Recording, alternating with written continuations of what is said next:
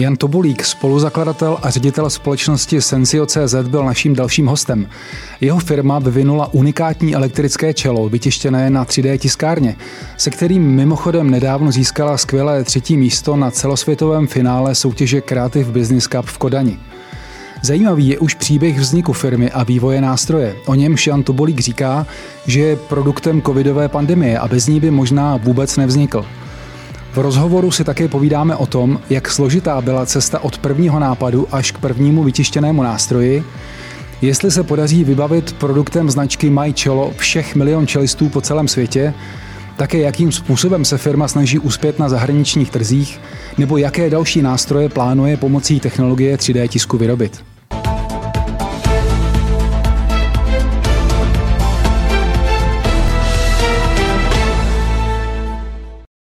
Jan Tobolík, spoluzakladatel a ředitel společnosti Sensio.cz. Dobrý den, vítám vás tady. Dobrý den. Vy jste vytvořili violončelo, které na první pohled vypadá hodně jinak než, než klasické dřevěné čelo. Můžete nám říct, v čem všem je ten váš nástroj unikátní? Tak ono je to taková reakce na covidovou dobu a vlastně je to i zároveň reakce na nějakou naši touhu někam, to někam posunout, i, i některé ty věci, které se dějí okolo nás. A tím, že čela, kolega je čelista, a e, sám má kapelu, hraje na čelo už asi 35 let, je to opravdu velký profík, hraje úplně úžasně, tak e, právě v té době covidové, v tom roce 2020, e, tak řešil opravdu mm, věc, kdy nás zavřeli doma, že všichni byli zavření a potřeboval cvičit. Ono, violončelo je docela hlasitý nástroj a kolegyně Blanka tak mi kdysi říkala, že cvičila ve čtvrtém patře a dole její přítel už věděl, že doma cvičí a že je doma. Takže jenom aby pro představu, že opravdu se to nese těma, těma konstrukcema. No a tím, že vlastně kolega třeba cvičit, že má kapelu a zároveň i vlastně kvůli tomu, že je učitel na základní umělecké škole a tak dál, tak řešil problém svůj vnitřní, no a proto vzniklo tady tenhle nástroj a ta cesta k tomu byla samozřejmě trošku delší, ale v podstatě ten základ je, že tam byla nějaká vnitřní potřeba. My se k tomu určitě dostaneme hmm. podrobněji. Zkuste teď prosím eh, vysvětlit, co ten nástroj umí, v čem se opravdu odlišuje od toho klasického dřevěného čela.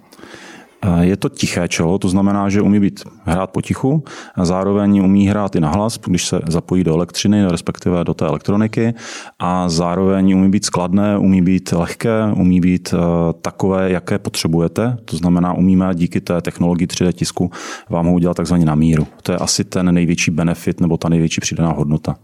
Eh, co to znamená na míru?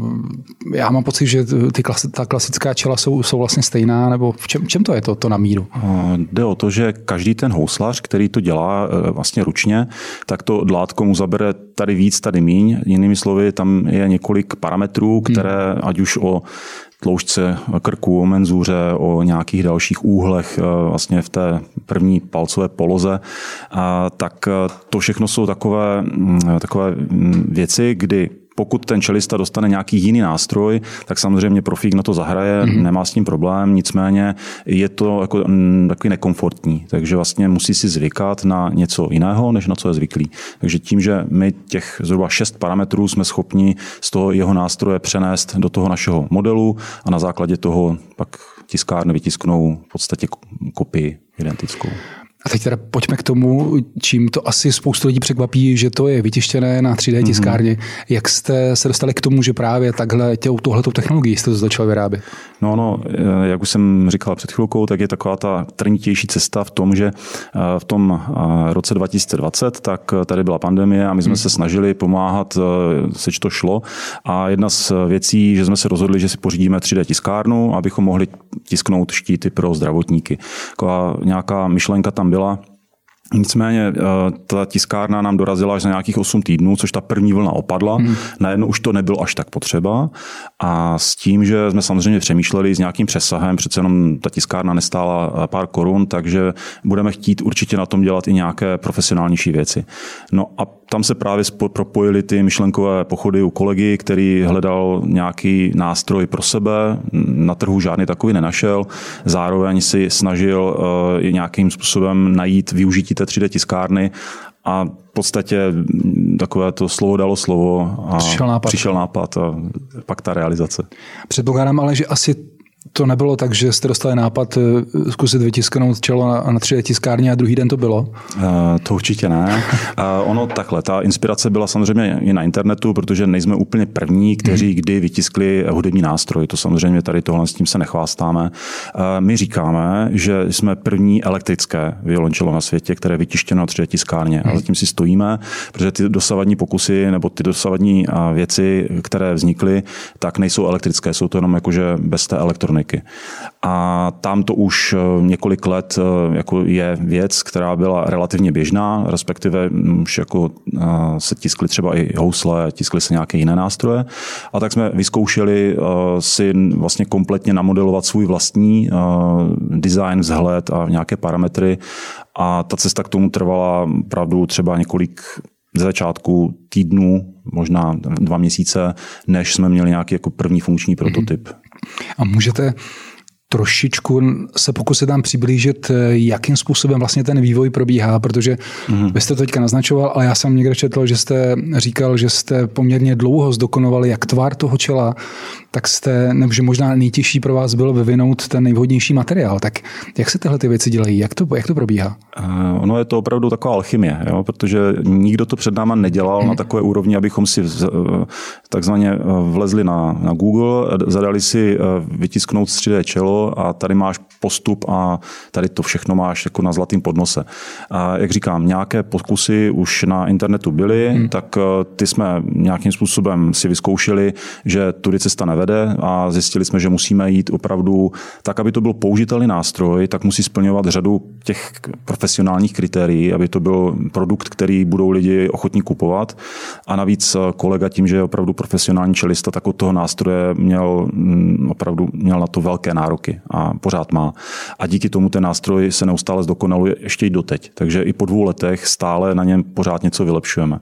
A abych se vrátil zpátky k té otázce, tak nalezení toho správného tvaru, té správné pevnosti, toho správného designu, toho správného materiálu, aby se dobře tisknul, aby nějakým způsobem i dobře zněl, to je asi to nejzásadnější, tak to tam znamenalo opravdu několik měsíců tvrdé práce.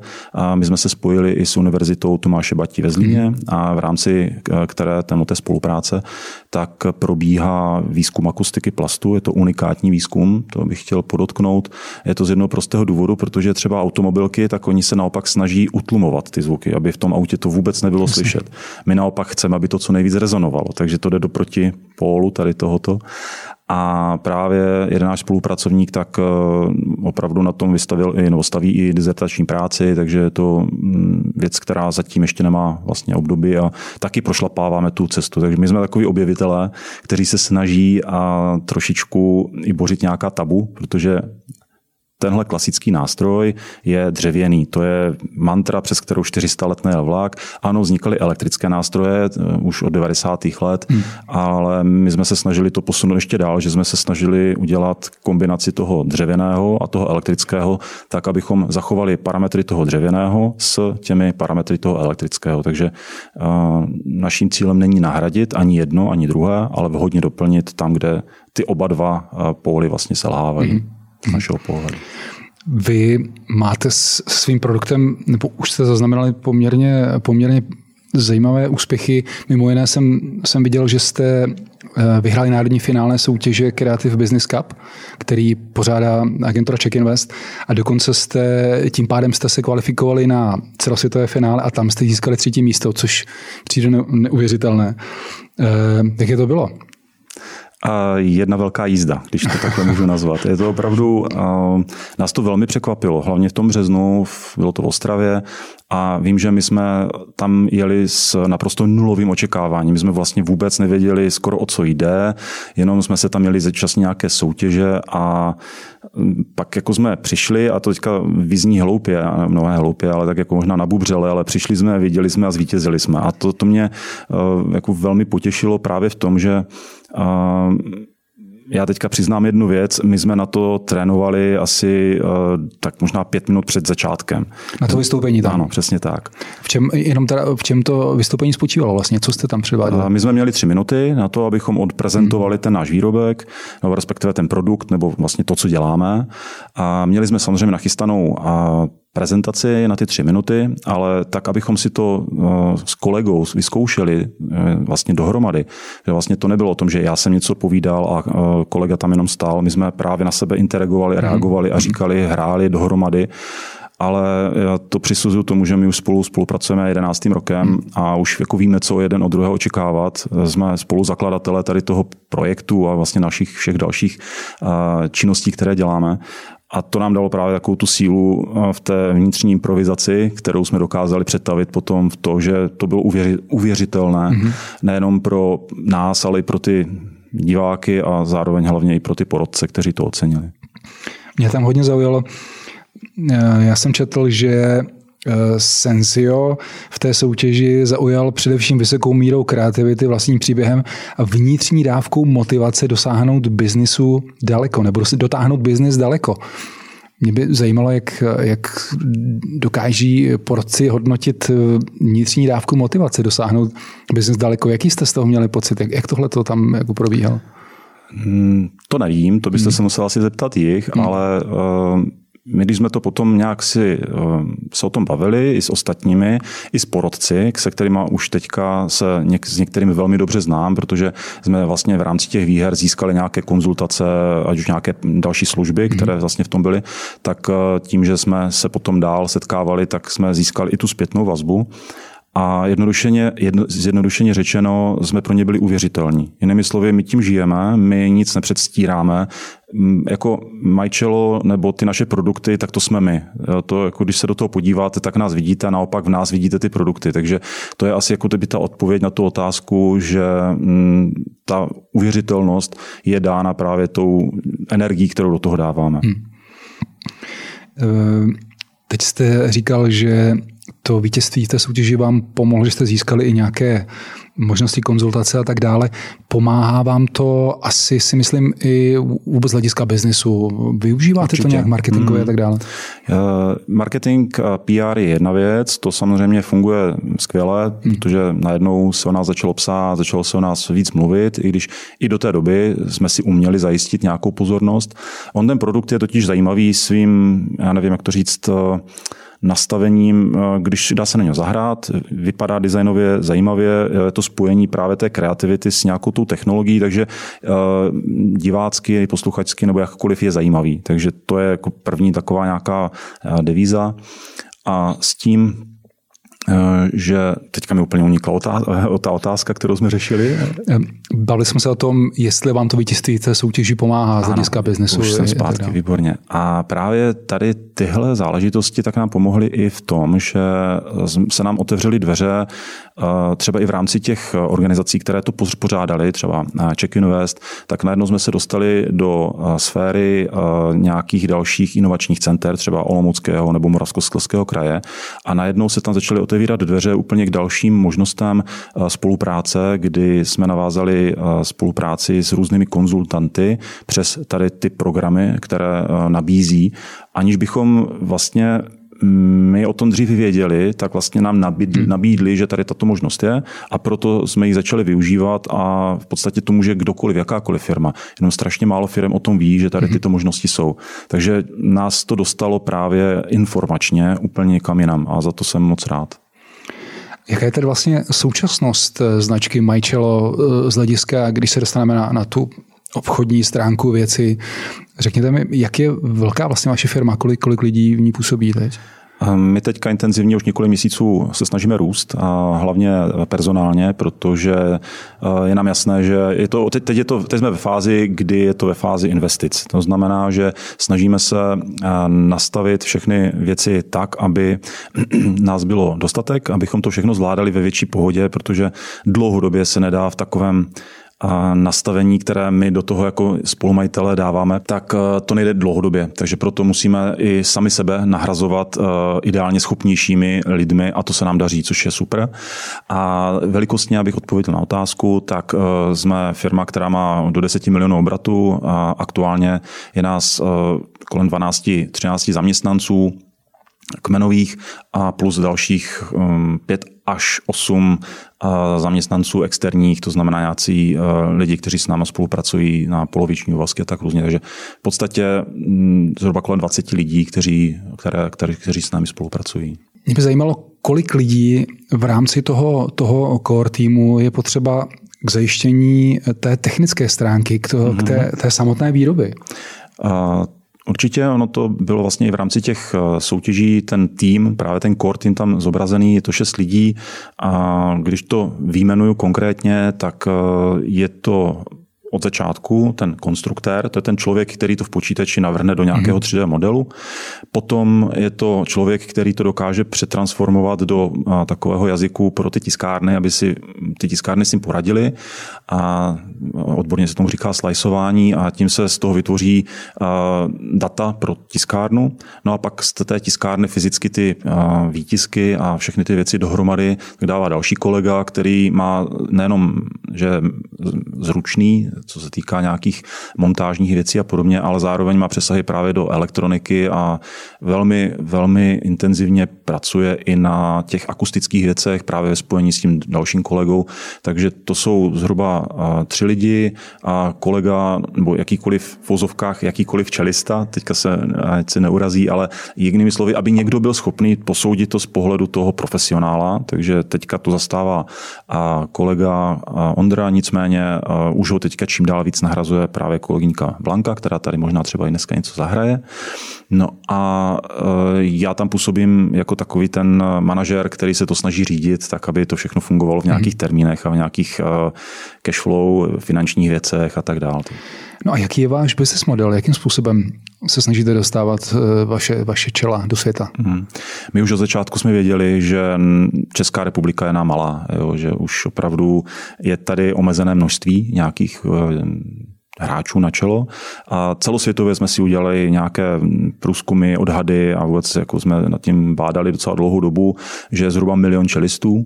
A to znamená, e, poměr čelistů a violončelistů je zhruba 1 ku 6, takže e, je 6 milionů houslistů, takže vlastně milion čelistů je nějaké číslo, které e, jsme odhadli a v rámci České republiky tak jsme to odhadli na jednotky, desít, desítek tisíc, takže pořád samozřejmě je to nějaký trh, ale ten celosvětový je mnohem zajímavější.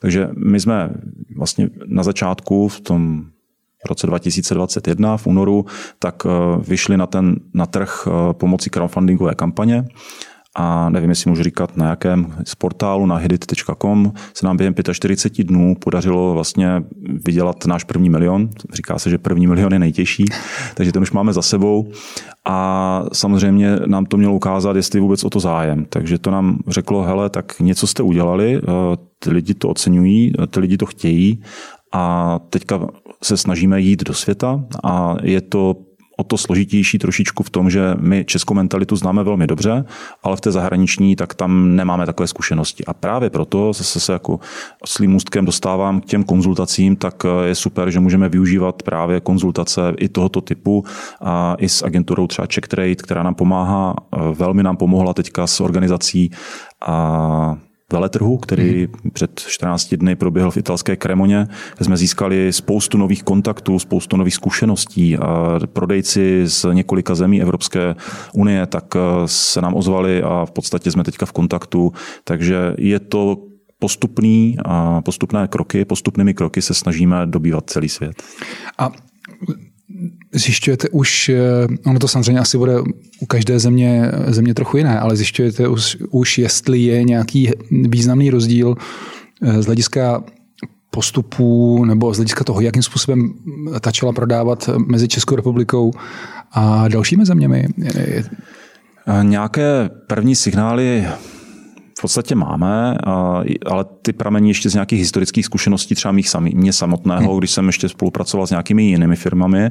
A já vím, že e, třeba německý trh je značně specifický v tom, že e, německý zákazník si málo kdy koupí něco, co není od německé firmy, že jsou takový docela hodně nacionální. To znamená, že pokud někdo si založí německou společnost, entitu a klidně to vyrábí v Číně, je to v pohodě. Hmm. Ale jakmile by čínská firma nebo česká nebo jakákoliv jiná chtěla prodávat napřímo je to o hodně složitější. Takhle to mám mm, nějakým způsobem navnímané já. Je možné, že se mýlím, ale právě proto děláme nebo řešíme konzultace právě s těmito agenturami a v následujících dnech, které teďka budou, tak chceme ještě více eh, tady tu aktivitu rozvinout a ty jednotlivé trhy si více ošahat. Vy jste říkal, že celosvětově existuje zhruba milion čelistů. Mm. Budete chtít, aby každý z nich si pořídil jako nástroj. To jsou smělé, odvážné plány, ale ano, to je náš cíl. Eh, mě by i zajímalo, vy jste mluvil o tom, že už ve světě byly pokusy, jak vytvořit hudební nástroj na 3D tiskárně.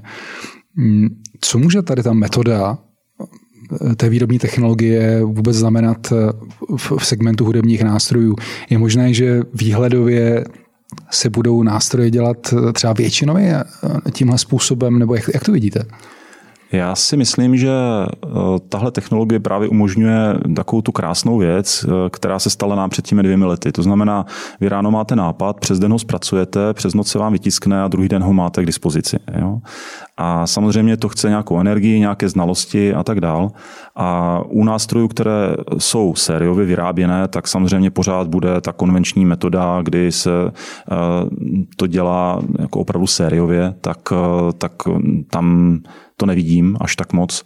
Ale v segmentu, kde je potřeba eh, nebo kde je požadavek na nějakou výrobu na míru, tak eh, je to opravdu takzvaně k nezaplacení, protože vy opravdu jste schopni velmi pružně a velmi rychle reagovat na potřeby toho zákazníka. To u sériové výroby neuděláte. Tam máte 10 000 kusů vyrobených v nějaké formě a přesto nejde vlak a to hmm. musíte prodat. Tady si uděláte, co potřebujete za relativně krátký čas jste schopni vyvinout eh, velmi sofistikovaný nástroj, v závislosti na tom, kolik na to máte času a financí a lidí a peněz. A ještě bych to možná rozšířil o to, že třeba se nám už i ozvali eh, výrobci eh, jiných hudebních nástrojů a chtějí s námi spolupracovat, protože my už máme dva roky zkušeností a tím pádem už nezačínáme na zelené louce, byť je to úplně jiný nástroj, tak eh, jsme schopni teď eh, už se odrazit od něčeho a vlastně začít vyvíjet jakýkoliv nástroj, který, eh, po kterém je poptávka. To se určitě zeptám taky, ale teď bych ještě rád zůstal tady u tohle toho, protože mě napadlo, že vy sice máte, vyvinuli jste produkt, který svým způsobem je unikátní celosvětově, což by vypadalo, že z hlediska té šance úspěchu na trhu je to, je to vlastně jako skvěle otevřená pozice. Nicméně není tam to, že eh, muzikanti jsou do určité míry konzervativní a budou řada z nich chtít preferovat ty, ty klasické postupy, klasické dřevěné nástroje. Jak, jak tohle to vnímáte? My jsme si to mohli teďka hodně uh, vlastně takzvaně užít uh, v té italské kremoně. To je pro lidi, kteří se v tom tak nepohybují, včetně mě, do několik mal měsíců zpátky, tak to je meka eh, všech houslařů a v podstatě tam každý druhý byl houslař. A takže my jsme jenom v tom našem, eh, v té naší budově, tam okolo nás, tak to byly eh, vlastně housle a violončela v řádech stovek, tisíců milionů a i deseti milionů korun. Takže opravdu na vás dýchla taková ta atmosféra toho starého poctivého řemesla a pak si to musíte dát jako kdyby do protipólu s tou dnešní dobou, která je taková trochu uspěchaná, hmm. je taková, jaká je a nese sebou právě i to, že ne každý si může dovolit nástroj za 500, 600, 700 tisíc. Proto jsme tady my, proto jsme tady, nebo jsou tady eh, nástroje, které jsou levnější a právě my se snažíme udělat jako tu alternativu. To znamená, že pokud má někdo nástroj za, už jsem to říkal, za půl milionu, tak my jsme schopni za násobně desetinové ceny udělat eh, k jeho kopii, aniž by si musel zvykat na nějaké jiné tvary, ale s tím, že je schopný to poskládat do eh, pouzdra o velikosti třeba houslí, což je poloviční oproti čelu a stejně jako moje kolegyně, která potřebovala cvičit na hudební nástroj o půlnoci na hotelu, tak si ho vytáhla, poskládala, hodinu cvičila na koncert a nikdo okolních eh, hostů to nevěděl. Mm-hmm. Takže mhm. snažíme se tady tímhle způsobem najít takovou tu díru na trhu. A jak tedy na vás reagují, nebo na vaši, na vaši nabídku reagují třeba základní umělecké školy a tak dále? Jak, jak se k tomu staví? Je to, jak jste už sám řekl, každý je jiný, to znamená, každý na to reaguje jinak a záleží na tom, jak moc je inovativní. Hmm. Takže my už jsme, si myslím, tady v České republice eh, oslovili řadu eh, inovativních lidí, protože jsme prodali už více než 100 kusů vlastně našeho nástroje a nejen tady v republice, ale po, celé, po celém světě. A to jsou právě ty typy lidí, kteří eh, jdou jako kdyby v našem podobném duchu a jsou ochotní i třeba zariskovat, že tam budou nějaké drobnosti, které třeba nejsou úplně vyladěné a my si na tom samozřejmě pracujeme, a tím pádem eh, jsou schopni a ochotni tady tímhle způsobem eh, uvažovat. A pak jsou takový ti konzervativní, pro které je to skoro svatokrádež, že něco takového jsme si dovolili udělat. A teďka to hodně hyperboluju, ale uh, myslím si, že jako vyložení negativní reakce, tak s těma jsme se nesetkali, že většinou oceňují právě to, že jsme otevřeli nějaké nové téma, nějakou novou, nějaký nový směr a neříkám, že do pěti let tady se všechno bude dělat na 3D tiskárně, ale myslím si, že ten trend tady je. Čím se dostáváme k tomu, co už jste taky zmínil, a to jsou plány do budoucna. Mm. Mluvil jste o tom, že vás kontaktovali výrobci hudebních nástrojů a já mám dojem, že jsem někde četl, že jste už se i pokoušel vyrábět jiný hudební nástroj, snad tuším kontrabas. Je to jak, tak, jak to ano, máme tam prototyp kontrabasu, což uh, vždycky se nás ptají, a teďko trochu odbočím, uh, máte třeba i housle, máte i třeba nějaké flétny a tak. Říkám, Mohli bychom mít, ale je to ekonomicky vlastně nevýhodné, jo, protože vlastně v tom a sériovém renku je to, je to mnohem levnější na tu výrobu, ale u těch větších nástrojů, právě třeba kontrabas, to je ještě další taky věc, která je mm, docela drahá a objemná, tak Vyzkoušeli jsme udělat prototyp a zatím je to ve fázi prototypu. Soustředíme se teďka na naši druhou modelovou řadu, MyChelo Premium, takže abychom mohli vlastně zákazníkům nabídnout to nejlepší, co teďka momentálně umíme. Ta druhá modelová řada bude, bude v čem jiná? Co přinese nového? Tam je celá řada eh, změn a zásadních. Je tam hlavní jedna z eh, nejdůležitějších, tak je to, že eh, to má karbonový vyhlazený, vlastně vybroušený hmatník, takže ta, ten pocit toho hráče tak už je v podstatě naprosto nerozpoznatelný od klasických nástrojů a je tam přímo na míru vyvíjený snímač tady v České republice, nová elektronika a dávají se na to mnohem kvalitnější struny, než na tu basicovou, na tu základní řadu.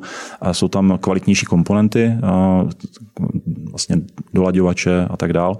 A je tam i jiná konstrukce designová, kdy vlastně pro tu stabilitu toho těla, tak je tam tady můžu ukázat, ale posluchači to neuvidí, nicméně je tam na boku taková stabilizační část, která pomáhá tomu celkovému té pevnosti toho nástroje. Mm-hmm. Když to jenom ještě teda doplním, tak když vlastně profesionální hráč si vzal MyChel Premium do ruky, tak říkal, jo, tak na tohle už si dokážu představit, že bych hrál. MyChel Basic je pořád ještě jako kdyby jako základ pro ty amatéry, ale tady to je už záležitost, která už se blíží tomu, použití pro to profesionální ehm, koncertování nebo třeba i nějaké ty eh, záležitosti v filharmonii a podobně. Tak jo, děkuji vám za rozhovor, ať se daří, přeju. Taky děkuji. A na závěr jsme si pro vás připravili i krátkou hudební ukázku. Na majčelo hraje Blanka Prokešová.